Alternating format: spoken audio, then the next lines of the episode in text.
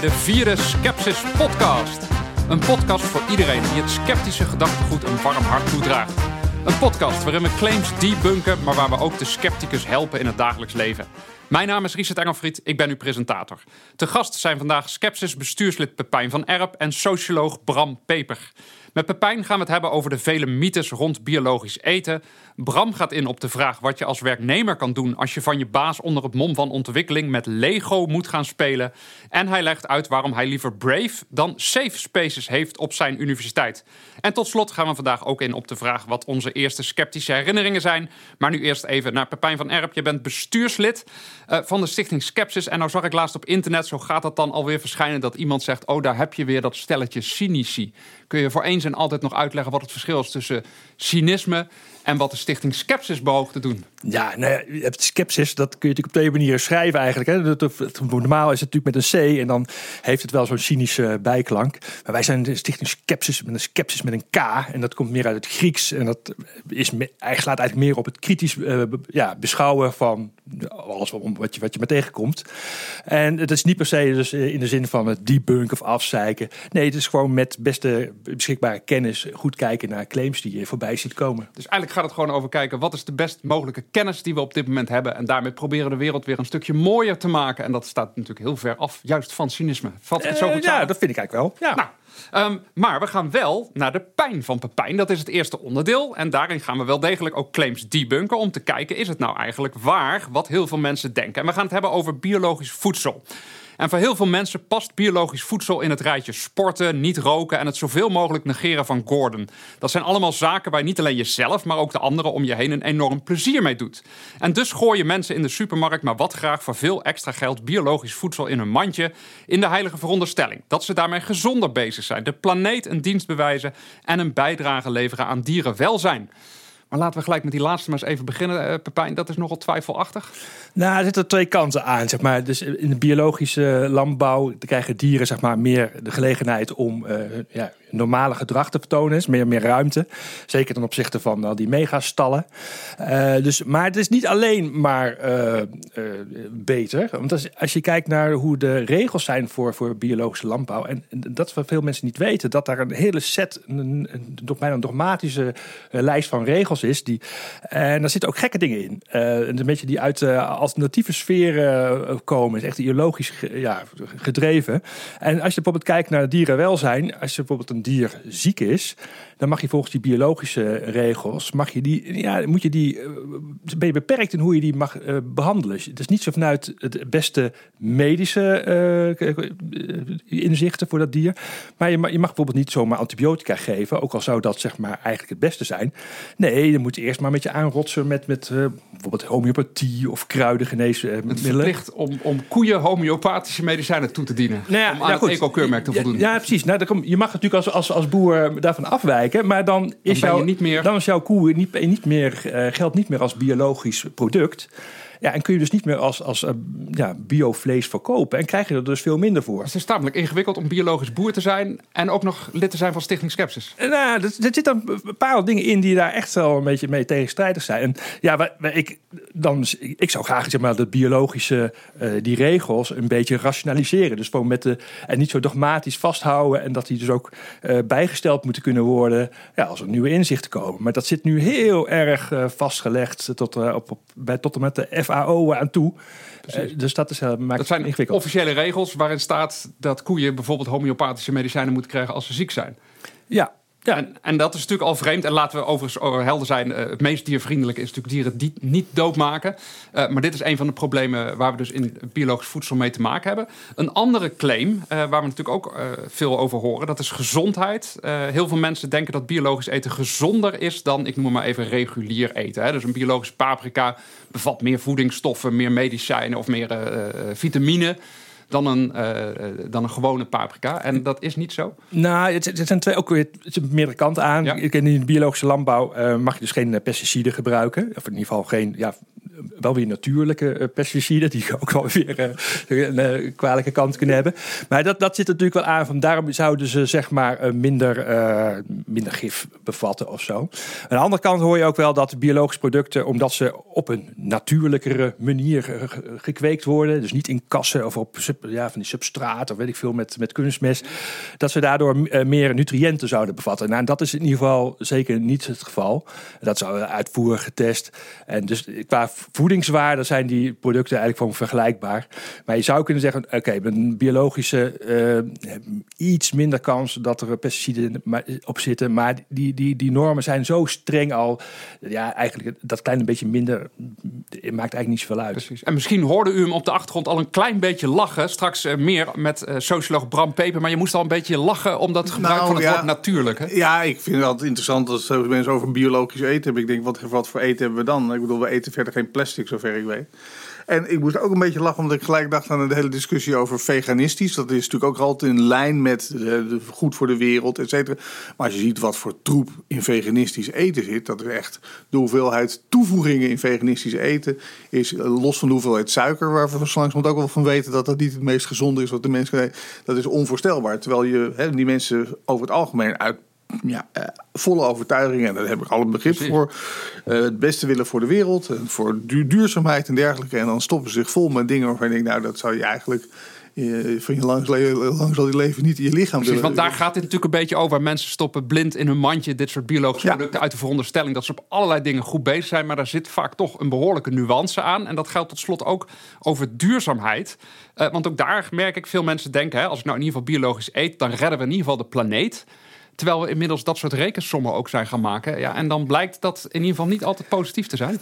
Nou, het is gewoon dat biologische landbouw uh, is, is, is wat minder efficiënt. Hè? Omdat je dus geen kunstmest mag gebruiken en je hebt minder pesticiden. Dus je hebt wat meer last van, van uh, insecten of zo. Dus op eh, hetzelfde stukje grond heb je minder opbrengst. Ja, precies. En dat kan best wel veel zijn. Ik weet niet precies uit mijn hoofd hoeveel. Maar ik geloof dat echt tussen 15 en 30 procent of zo. Dus je hebt voor om hetzelfde hoeveelheid eiwitten of nutriënten te, op te, te, te, ja, te produceren... heb je je gewoon meer grond nodig. En nou ja, goed. Dan kun je zeggen van binnen Nederland kun je best wel meer landbouwbedrijven. Uh, wij, produceren zoveel dat we voor onszelf uh, kunnen we makkelijk voeden. Maar het betekent wel dat je die zin ook in de export, waar wij geld aan verdienen ook, dat je daar dan minder zou uh, gaan produceren. Als, als, we iedereen ter wereld echt willen voeden, dan hebben we een heel groot probleem als we dat allemaal biologisch willen gaan doen. Ja, er zijn volgens mij verschillende rekensommetjes over. Het grote probleem nu wat met ondervoeding het zit niet zozeer in de, hoeveel, in de productie, maar ja, in, de, in de lokale productie, waar mensen dus honger hebben, dat er daar te weinig geproduceerd wordt. Dus als je zou zeggen in duurzaamheid zou je eigenlijk veel beter daar in die, die plekken waar er problemen zijn, eh, daar eh, investeren en daar die mensen zich helpen om, uh, ja, betere voedselvoorzieningen te dus, nou ja, Dan heb je, dan heb je natuurlijk sowieso ook over rare regelgeving. Hè. Zoals genetisch gemodificeerd voedsel mag geproduceerd worden in de derde wereld, maar mag niet naar Europa. Uh, mag niet geïmporteerd worden. Dus je exporteert wel die manier van een, ja, een genetisch gemodificeerde snellere manier van landbouw. Maar je verbiedt vervolgens die landen om dat te exporteren. Zodat ze en, er ook en nog daar zie je eigenlijk een beetje dezelfde discussie. Want heel veel mensen zijn tegen genetisch gemodificeerd voedsel. Omdat ze dat dan eng en fabriekmatig vinden. Terwijl we uit onderzoeken gewoon zien dat dat juist hartstikke veilig is. En we daar als mensheid gewoon verder mee komen. Ja, dus wij kunnen een beetje ons, ons die luxe zeg maar, permitteren om, om uh, zogenaamd veiliger, gezonder en uh, uh, zonder enge technologische ontwikkelingen zeg maar, onze, onze eten binnen te halen. Terwijl, ja, terwijl die ontwikkelingen juist voor de, voor op wereldniveau, voor de wereldbevolking, juist heel veel uh, beloven eigenlijk om maar ja, dan moet ik ook denken aan een, aan een oud collega van mij van de Universiteit Rotterdam, Roel Pieterman, die had heel veel geschreven over het voorzorgsbeginsel. Dat dat heel leidend is. Hè? Dus alles moeten we van tevoren eigenlijk alle risico's uitsluiten. Nou, als je dan naar de menselijke geschiedenis kijkt, dan zou we waarschijnlijk nu nog steeds in de grot zitten en een beetje op een stukje mammoet zitten te kauwen. Want ja, het is natuurlijk nooit leuk als jij of je kind het, uh, een ongeluk krijgt of iets dergelijks, maar waar gehakt worden vallen Spaanders. En volledig uitsluiten van alle risico's is een onmogelijkheid en leidt uit in, in, in, in, de, in de uiterste vorm U hoort tot het al. geen vooruitgang. Wij hebben een socioloog in huis, maar toch nog één ding. Uh, Pepijn, nog even, uh, want het sluit wel mooi aan bij wat Bram natuurlijk zei. je wilt natuurlijk wel kijken in de praktijk wat er gebeurt. Sri Lanka is een voorbeeld van een land wat heeft gezegd: wij gaan het grootschalig doen. Wij gaan dat biologisch eten echt uh, traditioneel, hoe noem je dat? Mainstream maken. Dat, dat wordt Ja. een nieuwe norm en, en dat is tamelijk. Nou, is inderdaad, volgens mij in 2019 is een nieuwe na de verkiezingen een president gekomen. En die eh, behoorlijk eh, bekend stond op zijn rigoureuze maatregelen. En die heeft eh, die, op een gegeven moment de hele landbouw moest opeens eh, or- organic, of ja, Ja, biologisch. biologisch. Dus zonder kunstmest en eh, zonder bestrijdingsmiddelen. En er was eh, in ieder geval, er een hoop mensen aan, enthousiast aan begonnen. Maar echt na een paar maanden bleek het al een gigantisch eh, probleem met eh, tegenvallende oogsten en zo. En naar schatting geloof ik bijna een half miljoen mensen zijn daardoor weer onder de armoedegrens gezakt. Dus dat is voor kwalijkant mislukt. En ja, dan blijkt wel dat je biologische landbouw waarschijnlijk toch alleen maar op redelijk beperkte schaal, zeg maar, duurzaam kunt gebruiken. En eh, dat je, ja, dus voor, voor de voedselvoorziening kun je daar nooit helemaal op afgaan waarschijnlijk. Dus als u het zich kunt veroorloven, eet vooral een biologische tomaat omdat u denkt: ik vind dat lekkerder of ik heb er een lekker gevoel bij. Maar doe het niet uit automatisme dat het automatisch diervriendelijker is, dat het automatisch gezonder is of dat het automatisch beter is voor de planeet. En zeker niet als er een overheid is die zegt dat ze grootschalig de hele landbouw gaan reorganiseren. Heel grootschalig de boel kleinschalig Daar maken. hebben we ook een aantal voorbeelden in geschiedenis van die niet zo heel goed hebben uitgepakt. Heel goed, ja, we praten, we zei het al, eh, met Bram Peper, socioloog. En we gaan met jou in gesprek over het volgende onderdeel. Dat gaat over mensen, dat hebben we in iedere podcast, die het sceptische gedachtegoed omarmen, maar in de praktijk tegen dilemma's aanlopen. Daarover straks meer. Eerst maar even voor iedereen die nou in de auto zit en zit te luisteren en denkt, ja, maar Bram Peper, Bram Peper, dat is toch de oud-burgemeester van Rotterdam. Ben jij niet? Heb je Nee, ooit nee, aan gedacht nee. om je naam te veranderen vanwege dit probleem? Nee, want ja, dit is een, eh, familieprobleem wat er van, vanaf 1700 is. Er is gewoon weinig creativiteit in onze familie. Dus het heet allemaal Abraham. Ik geloof Ze dat komen er, steeds maar weer bij die er zit geloof ik één Lucas in 1711 of zo. En dan, eh, En, en als socioloog verbonden aan de Universiteit van Tilburg. ja, En ehm, eh, daar gaan we het nu verder. Hè. Daar heb je natuurlijk heel veel interessante dingen. Maar het gaat nu even over die praktijk. Ehm, jij bent onderzoeker. eh, jij geeft les aan de universiteit. Maar de dag die veel sceptici vrezen. We moeten de hei op. En dan moet je workshops gaan volgen. En ik citeer even uit de workshops die jij onlangs kon gaan volgen. Je kon meedoen aan een workshop Connected Leading Strength Coaching. Je kon ook meedoen aan een workshop Lego Serious Play. Dan mogen dus volwassen mensen met Lego spelen om zichzelf te ontwikkelen. En je mocht je Ikigai gaan vinden om voortaan weer iedere dag stralend en vol passie naar je werk te gaan. Dan zakt de moed je enigszins in de schoen. Ja, met name omdat het laatste helemaal geen probleem is. Ik ga al mijn hele leven met heel veel passie en plezier naar mijn werk. Maar eh, nou ja, nee, het, het, het probleem is dat je denkt dat je op een academisch instituut werkzaam bent. Waar mensen dus niet alleen eh, als wetenschapper bezig zijn, maar dat het hele instelling zich ook op die manier gedraagt. Dus je zou wel- zeggen, dit is de sceptische Ch- Champions League. Weet je, hier gelden bepaalde normen. Als er En- ergens wordt nagedacht over, dus ik heb ook bij, en dat was vorig jaar ook al met dit soort workshops die niet verplicht zijn hoor, maar die worden aangeboden aan, aan, aan personeel. En dat vind ik ook een hele aardige geste van de universiteiten. Help je personeel Laat op allerlei manieren zijn. Ja. hè, met elkaar connecten en iets eh, van hun leven te maken, of het beter te maken, positiever te maken. Alleen ik vind het wel vrij frappant dat dat dan op alle, met allerlei methoden gepaard gaat die waar geen enkele wetenschappelijke bewijs voor is. Ja. Dus aan de ene kant is wetenschap je, je doel. En aan de andere kant huur je dus van allerlei dingen in. waar het volstrekt onduidelijk. en in sommige gevallen zelfs bedenkelijk is. wat daar eigenlijk het effect van is voor En, en nou zijn er dus veel luisteraars die dit denk ik ook wel herkennen. Die niet op een universiteit werken. En, en die ook dit soort workshops moeten doen. Jij hebt er dus voor gekozen, ik ga het gesprek aan. Dan loop je ook het risico, dat hebben mensen dan ook wel. Dan word je versleten voor de cynicus. Ik had het net bij Pijn ook over. Voor de zeur, de negatieve Ja, want ja, het op. is natuurlijk, het is, wordt aangeboden aan het personeel. Het is natuurlijk een, een manier om het personeel een, een extra steun in de rug te geven en, en dergelijke. Alleen ja, je blijft natuurlijk als scepticus of als wetenschapper, want ik zou zeggen dat is een beetje een normale wetenschappelijke houding, blijft er altijd een beetje eh, wat verbaasd achter dat aan de ene kant je dus wetenschap propageert en jezelf als research university in de markt zet. Aan de andere kant kennelijk, eh, als het om andere zaken gaat, moeiteloos eh, dingen neerzet waar geen enkel bewijs voor is. Maar dan eh, even ook het voorbeeld van jou. Hoe, hoe gaat zo'n gesprek dan? Heb je het gevoel van dat is wel ontvankelijk? Of word je inderdaad gelijk afgeschilderd als de negatieve? Nou, dat, op zich was het zeker ontvankelijk. Ik heb het ook aangekaart bij het, bij het CVB. en, College en, van Bestuur. ja, bij het college van bestuur. en ja, kijk, het is allemaal te goede trouw. Eh, dit soort dingen worden vaak eh, ingehuurd door de afdeling eh, Human Resource. Of eh, wat vroeger personeelszaken heette. Met alle ja, het, enthousiasme die die lui hebben. Ja, Maar kennelijk is er niet op de universiteit een mechanisme waarbij beleid ook wordt getoetst aan of dat zeg maar door de wetenschappelijke beugel kan. En, en, en dan komt er zo'n discussie en dan krijg je net iemand van personeelszaken en die zegt dan altijd bijvoorbeeld, ja, je moet er wel voor openstaan of ja, maar het is zo nou, dat, dat, inspirerend. valt, dat viel in, in mijn geval nog wel mee. Ook omdat het natuurlijk, hoe heet het, eh, eh, je eigen vrije keuze is om, aan- om mee te doen aan zo'n week met allerlei Ja. van dit soort activiteiten. Eh, men was er wel ontvankelijk voor, maar ik had niet het idee dat men nou opeens ging denken van zullen we het volgend jaar. Want Dit- dat, dit was de laatste keer. Dit was de laatste keer, die doen we niet meer Nee. op die manier. En, en wat voor advies zou jij geven aan mensen die dus... eh, want die zijn natuurlijk ook die verplicht aan dit soort workshops. Als je voor bepaalde bedrijven werkt, dan hoort dat er gewoon bij. We gaan nu met z'n allen en dan zit je nou ja, ik moet dan Lego. altijd een beetje denken aan jouw eigen boekje over eh, de succesillusie, over al die managementtheorieën. Ik zou zeggen, ja, kijk, als het baten niet, dan schaadt het niet. Maar afhankelijk van of jouw bedrijf er consequenties aan verbindt, als jij meedoet of als je juist niet meedoet, of hoe jij scoort, of dat een belangrijk onderdeel is van jouw eh, loopbaan en jouw carrière.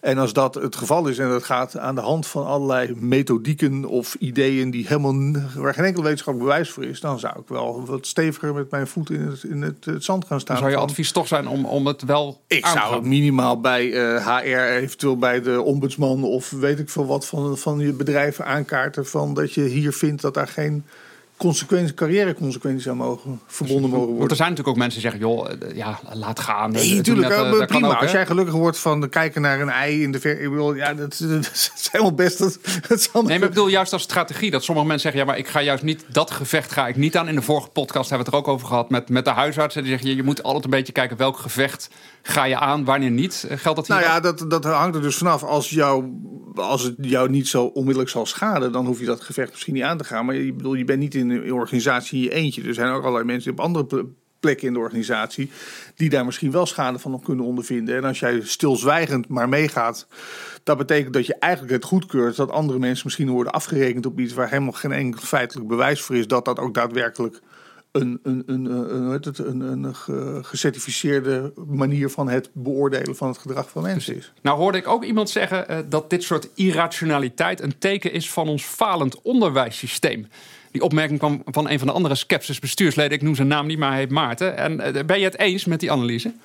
Nou, ehm, ik, ik zit al jaren op de universiteit en ik ben natuurlijk eh, boven de 50, dus wat dat betreft oud, wit, man en eh, heb natuurlijk hopeloos conservatieve ideeën. Maar Heel veel vinkjes. Te veel vinkjes, maar ik heb wel het idee dat het niet zo raar zou zijn als er op de lagere school meer aandacht wordt besteed gewoon aan taal, rekenen, muziek en sport. In plaats van allerlei. Hè, je ziet dat de huidige studentenpopulatie kan fantastisch presenteren, fantastisch debatteren, maar met een hele korte tij- aandachtspannen en ook vaak eh, op een bedenkelijk niveau als je kijkt naar het Nederlands of het Engels wat, wat geuit wordt. Dus ik vind dat, ja, dat vind ik wel een zorgelijk. Maar dat zal ook wel de klagen over de jeugd Misschien ook wel de leeftijd. Nou, het is wel Ja. gelijk nog een mooi bruggetje naar het laatste onderwerp... waar we graag met jou over willen praten. Dat is dat, dat onderwijssysteem. Eh, want we horen allemaal wel eens de verhalen... dat op universiteiten een soort woke-terreur zou heersen... waar niks meer gezegd kan worden. En nu spreken we eigenlijk eens iemand from the inside. Eh, kloppen de verhalen zoals we ze allemaal wel horen? Er is een woke-terreur. Je mag het niet meer over de holocaust hebben... zonder eerst een trigger warning te hebben gedaan in je colleges. Is dat echt veranderd in al die jaren? Eh, er is duidelijk wat veranderd, ook deels ten goede. Er zijn natuurlijk allerlei mensen die eh, lang nooit gehoord werden, onderdrukt werden en dergelijke, die nu veel meer stem krijgen. Dat zie je vooral met de hele MeToo-discussie. Het is misschien nog wat vroeg, maar ik denk dat dit nu al meer teweeg heeft gebracht dan alle eerdere eh, oprispingen van het feminisme eh, over de, de, de positie van vrouwen op de arbeidsplek en dergelijke. Maar goed, dat Dus moet- dat is de winst. dat is definitely een winst. En het maakt ook wel uit welke universiteit. Ik moet zeggen dat eh, ik er in Tilburg wat minder het idee heb dat het daar speelt dan bijvoorbeeld in Amsterdam, waar een hele uitgebreide ook landelijke discussie heeft plaatsgevonden over wel of geen woke-uitlatingen van een docent. Eh, binnen de sociale wetenschappen is het natuurlijk überhaupt niet zo raar om je bezig te houden met de verschillende posities van verschillende groepen in de samenleving. En ben je niet per definitie eh, altijd gericht op het behouden van de status quo of het ondersteunen van de elite. Zonder dat we onmiddellijk een links bastion zijn. Maar ik bedoel, je bent gewend om. Eh, maar je ziet wel dat er meer aandacht is voor, ja, voor mensen die bezig zijn met hun eigen identiteit. Ja. Dus dat betekent dat ik uh, vroeger uh, moeiteloos allerlei filmpjes van Amerikaanse stand-up comedians liet zien. Waar ik tegenwoordig de kijkwijzerplaatjes bij doe. En ook, ook, tegen mijn studentenpopulatie zeg van nou, als je hier die tegen kan tegen grof taal gebruikt, dan zou ik je aanraden om even je vingers in je oren te steken. Precies, dus dat soort trigger warningjes, zal ik maar zeggen. Er zitten wat trigger warnings. En, en, en, nogmaals, dat heeft ook zijn voordeel. Ik bedoel, als socioloog praat ik in. Ik geef ook veel eerstejaarscollege. Uh, praat ik ook veel over religie, omdat natuurlijk in de afgelopen eeuwen religie steeds minder belangrijk geworden is in het publieke uh, debat. Ja. Het is nog steeds heel belangrijk in het individuele, in het persoonlijke. 86% van de wereldbevolking is religieus. En dat probeer ik ook wat voorzichtiger in te kleden. Door te zeggen, het, hè, het maakt mij niet uit wat u zelf uh, gelooft. Uh, ik vind het zelf als socioloog altijd wat ingewikkeld, maar dat is een ander verhaal. Maar als docent heb ik zoiets. Maar ik wil alleen dus het over religie hebben in de zin van welke rol speelt dat in het maatschappelijk debat. Ja. Dus in die zin vind ik het ook niet raar dat je wat voorzichtiger uh, omgaat met de verschillende posities van mensen. Ook omdat het natuurlijk meer internationaal en ook binnen de eigen Nederland meer en meer verschillende culturen op de universiteit. Tegelijk moet het natuurlijk niet doorslaan. En wij spraken elkaar van tevoren ook. Toen zei je, ja, je hebt dat idee van een safe space, hè, waarin het veilig is. En wat jou betreft zou het wel interessant zijn om daar eens een brave space. Nou ja, daar had te ik het over met een collega van mij van de Universiteit van Rotterdam, die uh, Laura de Dulk, die is diversity officer. En die had het over brave space. Toch, ja, kijk, ik vind het eigenlijk volstrekt normaal dat een universiteit is een safe space. Alleen het rare is dat je dat tegenwoordig ook aan de eerste en ook aan de ouderejaars moet uitleggen dat dat het geval is. Een universiteit gaat voor mij altijd om een academisch debat. Waarbij je het absoluut niet eens met elkaar hoeft te zijn. Maar waar je wel op basis van logische argumenten en bewijsvoering probeert met elkaar in discussie te gaan. Ja. En dat zie je met name, en dat is al veel langer, bijvoorbeeld het onderwerp gender, eh, geslacht. Dat levert bij studenten altijd vrij heftige emoties op. En uh, ik heb ook jarenlang internationale cursussen gegeven, waarbij allerlei studenten uit verschillende landen, en dan zie je dat soort dingen ook. En dan is mijn rol ook onmiddellijk om te zeggen: van ik vind het prima dat u hier normatief of politiek door gemotiveerd wordt, maar probeer wel de, de, de wetenschappelijke argumenten aan te voeren. Maar je doet daarmee ook een pleidooi. We moeten er dus ook wel tegen kunnen dat je met elkaar discussieert. En dat het er af en toe nou ja, kijk, ik denk dat de universiteit, en dat geldt, dat geldt voor wat, wat mij betreft voor wetenschap en voor kunst, dat zijn dingen waar je andere geluiden zou moeten kunnen horen. Eh, kunst moet, kunnen, moet schuren. Als Ja. kunst alleen maar iets laat zien of laat horen wat jij fantastisch vindt, ja, dan kan je afvragen wat je dat brengt. En dat geldt bij een universiteit natuurlijk helemaal. Het hele idee van een universiteit is dat je geconfronteerd wordt met allerlei nieuwe denkbeelden, waarvan sommige misschien geheel tegen jouw eigen ideeën ingaan. En de universiteit nodigt jou ook uit om daarover in debat te gaan. De universiteit zegt niet, je moet deze ideeën onmiddellijk overnemen en je moet alles wat je vroeger geleerd hebt van je ouders maar eh, bij, bij het grof vuil zetten. Maar je moet wel het debat aangaan. En Dingen ter discussie durven stellen. Ja, ik vind het ook wel een beetje gek dat, dat, dat het het idee van hè, de safe space, dat, dat, dat safe, dat als veilig, dat als je. Wat is er nou precies onveilig aan om geconfronteerd te worden met die andere ideeën? Doe, je, hebt, je hebt wel mensen, meer idee van dat mensen. Dat ze, zeggen, dat ze zich gekwetst voelen of zo. Door Nou, die mensen maken- dat, dat is wel een onderscheid volgens mij. Nee, klopt. Mensen maken eh, eh, zaken die benoemd worden, maken ze heel persoonlijk. Dus als je met name als socioloog heb je het natuurlijk meestal over gedrag van groepen mensen. Dus het gaat mij eigenlijk helemaal niet over individuen. Ik vind individuen als socioloog helemaal niet, eh, niet eens interessant. Pas als er twee mensen zijn, dan wordt het wat. Ehm, maar mensen voelen zich persoonlijk aangevallen. En dat is eigenlijk wat je al langer ook in de Nederlandse discussies hebt vergeleken met Engels. De, de discussies in Engeland gaan vaak over het onderwerp. En na afloop drinken met elkaar een biertje. In Nederland, als je het met elkaar oneens bent, dan is diegene ook de rest van je leven je haatobject. Want ja, die heeft iets gezegd wat. En je ziet eigenlijk dat die manier van discussiëren ook steeds meer de universiteit binnenkomt. Dat mensen zich gekrenkt voelen, hun eigen identiteit voelen, eh, zich voelen aange- aangevallen. Waarbij ik altijd denk van ja, nou ja, goed, als je aangevallen voelt, geef mij dan een tegenargument. Het probleem van het En creëren... niet dat het stopt bij het feit dat iemand zegt: Ik voel me hier niet prettig bij. Nee, want dan houdt de discussie op. Ja. En, bedoel, en dat is het probleem van een safe space. Ik bedoel, ik, eh, ik onderschrijf het op zich wel, maar een safe space zou dan eigenlijk in de praktijk komt erop neer dat je dus mensen niet meer kan confronteren met andere denkbeelden dan die zij aankunnen. Ja, dat lijkt me een hele beperkende manier van, naar de, ook in de geschiedenis van de mensheid, naar het kijken van hoe ga je om met kennis. En, en zeker niet passend in wat wij noemen het sceptische gedachtegoed. En dat brengt me ook gelijk bij het laatste onderdeel. Dat noemen we de Maar van Maarten. Dat is een vraag die wordt ingebracht door Maarten Koller, ook bestuurslid van de Stichting Skepsis. En zijn vraag is: wat was je eerste sceptische herinnering? Pepijn, ben jij met een eh, sceptische herinnering al geboren? Nou, geboren weet ik niet. Ja, mijn eerste herinneringen, denk ik dat ik nog best wel een goed gelovig jongetje was hoor. Dus ik, eh, en, eh, maar ik denk, de eerste sceptische gedachte is denk ik toch wel met, met die meneer die dan normaal gesproken ergens in december met allerlei cadeautjes aankwam. We moeten nu even een trigger warning doen, denk Ja, ik, eh, voor de kleine luisteraars. Ja, dat ik daar op een gegeven moment natuurlijk toch wel achter kwam dat dat verhaal die helemaal klopte. En dat, dat er dus de grote mensen toch wel eh, bepaalde dingen je voor het lapje houden. En ook toch in, in, in, in gemeenschap, hè, met z'n allen samenspannen tegen, tegen de Precies. kleintjes. Ja, dat is de CIA. Dat zou Ja. kunnen. Dan hadden ze nooit de problemen van uh, het Dus ik, denk, ik, denk dat dat een beetje de eerste sceptische gedachten wel waren. En ik denk dat voor veel eh, kinderen opgaat. Eh, maar iets, iets, iets serieuzer, denk ik pas wat later hoor. Ik ben, ik ben, toen ik een jaar of 10, 11 was, vond ik al die complottheorieën zo allemaal heel interessant. UFO's en zo. En ik, daar stond ik denk ik niet heel sceptisch tegenover. Het, een beetje het midden. En pas later, toen ik, ik denk met het lezen van De Slinger van Foucault, van Umberto Eco, dat ik een beetje pas begon door te geven van oh, hoe zitten die verhalen in elkaar? Hoe, hoe makkelijk kun je die eigenlijk construeren? En hoe, hoe kun je mensen dus bewust beïnvloeden? En, En eh, met name toen je erachter kwam dat UFO's vooral op platteland landen. Dat je denkt, nou, als dat intelligent eh, de, de, design is, dan... eh. Hey, en Bram, hoe was dat voor jou? Wat is jouw eerste sceptische herinnering? Nou, meer in het algemeen denk ik dat mijn sceptische houding voortkwam uit dat ik opgroeide in een sociaal-democratisch gezin in een VVD-gemeente. Dus ik was altijd, eh, zeg maar, en dat is later als socioloog is dat heel fijn, zo'n beetje buitenstaander perspectief. Maar ik was altijd gewend aan het idee dat een heleboel dingen die de omgeving om mij heen op school en mijn vrienden dachten, dat wij daar thuis toch iets anders over dachten.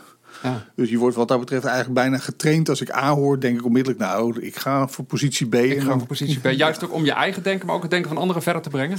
Uh, Uiteindelijk wel. En dat, dat is ook teruggrijpend op jouw woke-discussie. Dat is het probleem op het moment dat iedereen zeg maar, ophoudt met nadenken en zichzelf verder niet kritisch wil heet het, ontwikkelen. Met mijn eigen, ik ben een beetje een sceptische laadbloeier, denk ik. Eh, bij mij is het het boek Smile or Die van de onvolprezen sociologe, ze is helaas overleden, Barbara Ehrenreich. Ik was namelijk zelf altijd, ik ben mijn carrière begonnen als trainer en ik was eigenlijk altijd wel enthousiast over positief denken. Ik vond het ook altijd wel positief en leuk klinken en zo.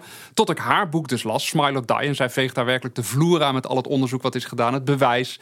En ze laat ook zien dat er heel veel nadelen zijn eh, van positief denken. Dus sindsdien ben ik heel negatief over positief denken.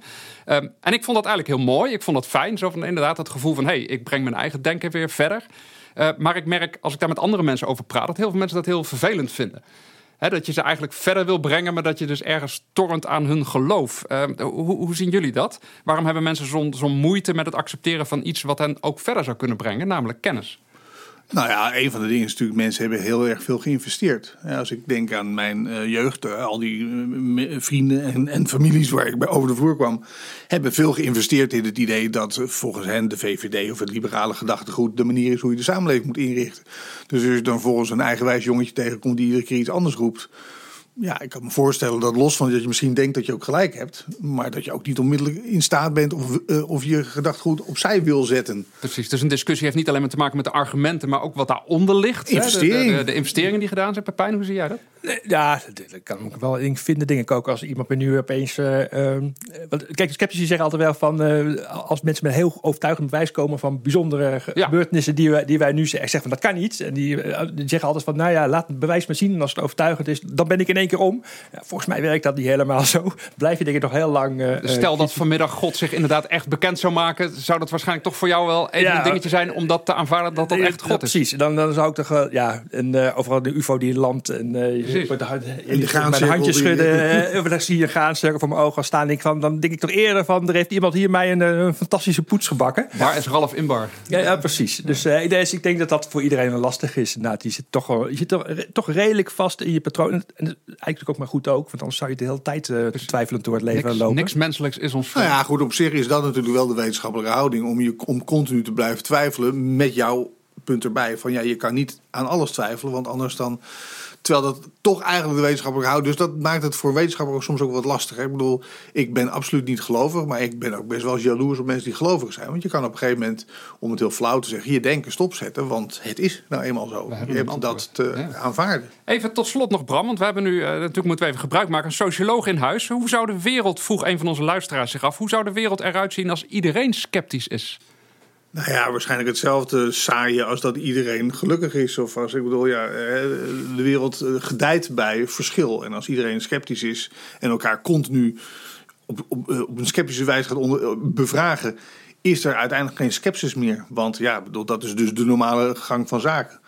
Dus ik denk dat het, uh, dat dat vrij saai zou zijn. En voor sociologen ook uh, bijzonder uh, armetierig. Want je hebt maar één socioloog nodig om dan die status quo te beschrijven. En wij gedijen bij het feit dat mensen continu ruzie en ellende met elkaar over de wereld uitstorten. Dus als, als de doelstelling van de Stichting Skepsis is minder paranormale claims en, en toestanden. We moeten ze ook wel een beetje behouden om het leuk te houden voor onszelf. Als ze er niet zou zijn, dan heeft de Stichting Skepsis geen reden tot bestaan. Er zijn veel organisaties die dan toch nog blijven bestaan. Maar ik neem aan dat de Stichting Skepsis wel zo sceptisch is dat ze zichzelf dan ook zo opheffen. Ja, dat denk ik wel. Ik kan moeilijk vooruitkijken erin, maar in principe wel. Maar bijzondere claims blijven dat natuurlijk altijd wel. Die we kunnen en die maken dus, begrijp ik ook van Bram de Wereld, misschien ook wel een klein beetje leuker. Zodat we daar ook met elkaar sceptisch naar kunnen gaan kijken. sowieso fascinerend. Sowieso fascinerend. En fascinerend ook dat jij hier was. Dank daarvoor. Lieve mensen, dit was de vierde editie van deze podcast. Als u zelf een bepaalde claim wilt laten testen of een eigen worsteling heeft als scepticus, laat het ons dan weten. Daarnaast is alle feedback uiteraard welkom. En bij de vorige podcast hebben we ook een nieuwe rubriek weer geïntroduceerd. waarin we onze gast steeds vragen: wat is nou een boek wat iedere scepticus, scepticus eigenlijk zou moeten lezen? En Bram, jij kwam aan met een, uh, een boek van Bruno Latour en Steve Woolgar, Laboratory Life. Een oudje, maar een goede. Ja, uit 79. En dat is eigenlijk een, zeg, een soort kennissociologie. Het zijn. Uh, uh, sociologen die in, in het laboratorium uh, uitzochten van wat gebeurt er nou eigenlijk in een laboratorium. We, gaan ervan uit dat de wereld bestaat uit allerlei wetenschappelijke feiten. Er is DNA-stringen, noem het maar op. Hè. Dat is allemaal wetenschappelijke feiten die je kan vinden in de empirische werkelijkheid. En zij lieten zien dat een heleboel van deze wetenschappelijke feiten zijn eigenlijk het gevolg van de interactie tussen mensen. Het naar elkaar schrijven van memo's over dingen die men dacht. En die krijgen uiteindelijk een bepaalde uh, bestaansrecht en werkelijkheid. Dus het, gaat, het boek laat vooral zien dat de werkelijkheid, uh, naast dat de werkelijkheid bestaat, de werkelijkheid ook heel, voor een heel groot deel geconstrueerd wordt in ons hoofd als mensen. Dus ook hier weer een beetje de sociologische analyse van wat er nou in werkelijkheid soms gebeurt. Ja, is die wetenschap, is dat, is dat alleen maar een soort empirische werkelijkheid? Of geven wij als mensen uh, waardering en, en, en, en zeg maar duiding aan allerlei verschijnselen. Precies. Laboratory Life, Latour en Woolgar. We zullen ook een klein linkje onderaan de podcast zetten. Dank voor het luisteren. Mijn naam is Richard Engelfried. Te gast waren Pepijn van Erp en Bram Peper. Samen maakten wij de Skepsis podcast vanuit de zeer gastvrije studio Assi in Rotterdam. En over één ding zijn we niet sceptisch. En dat is het verschijnen van de volgende Skepsis podcast. Daarom graag tot een volgende keer.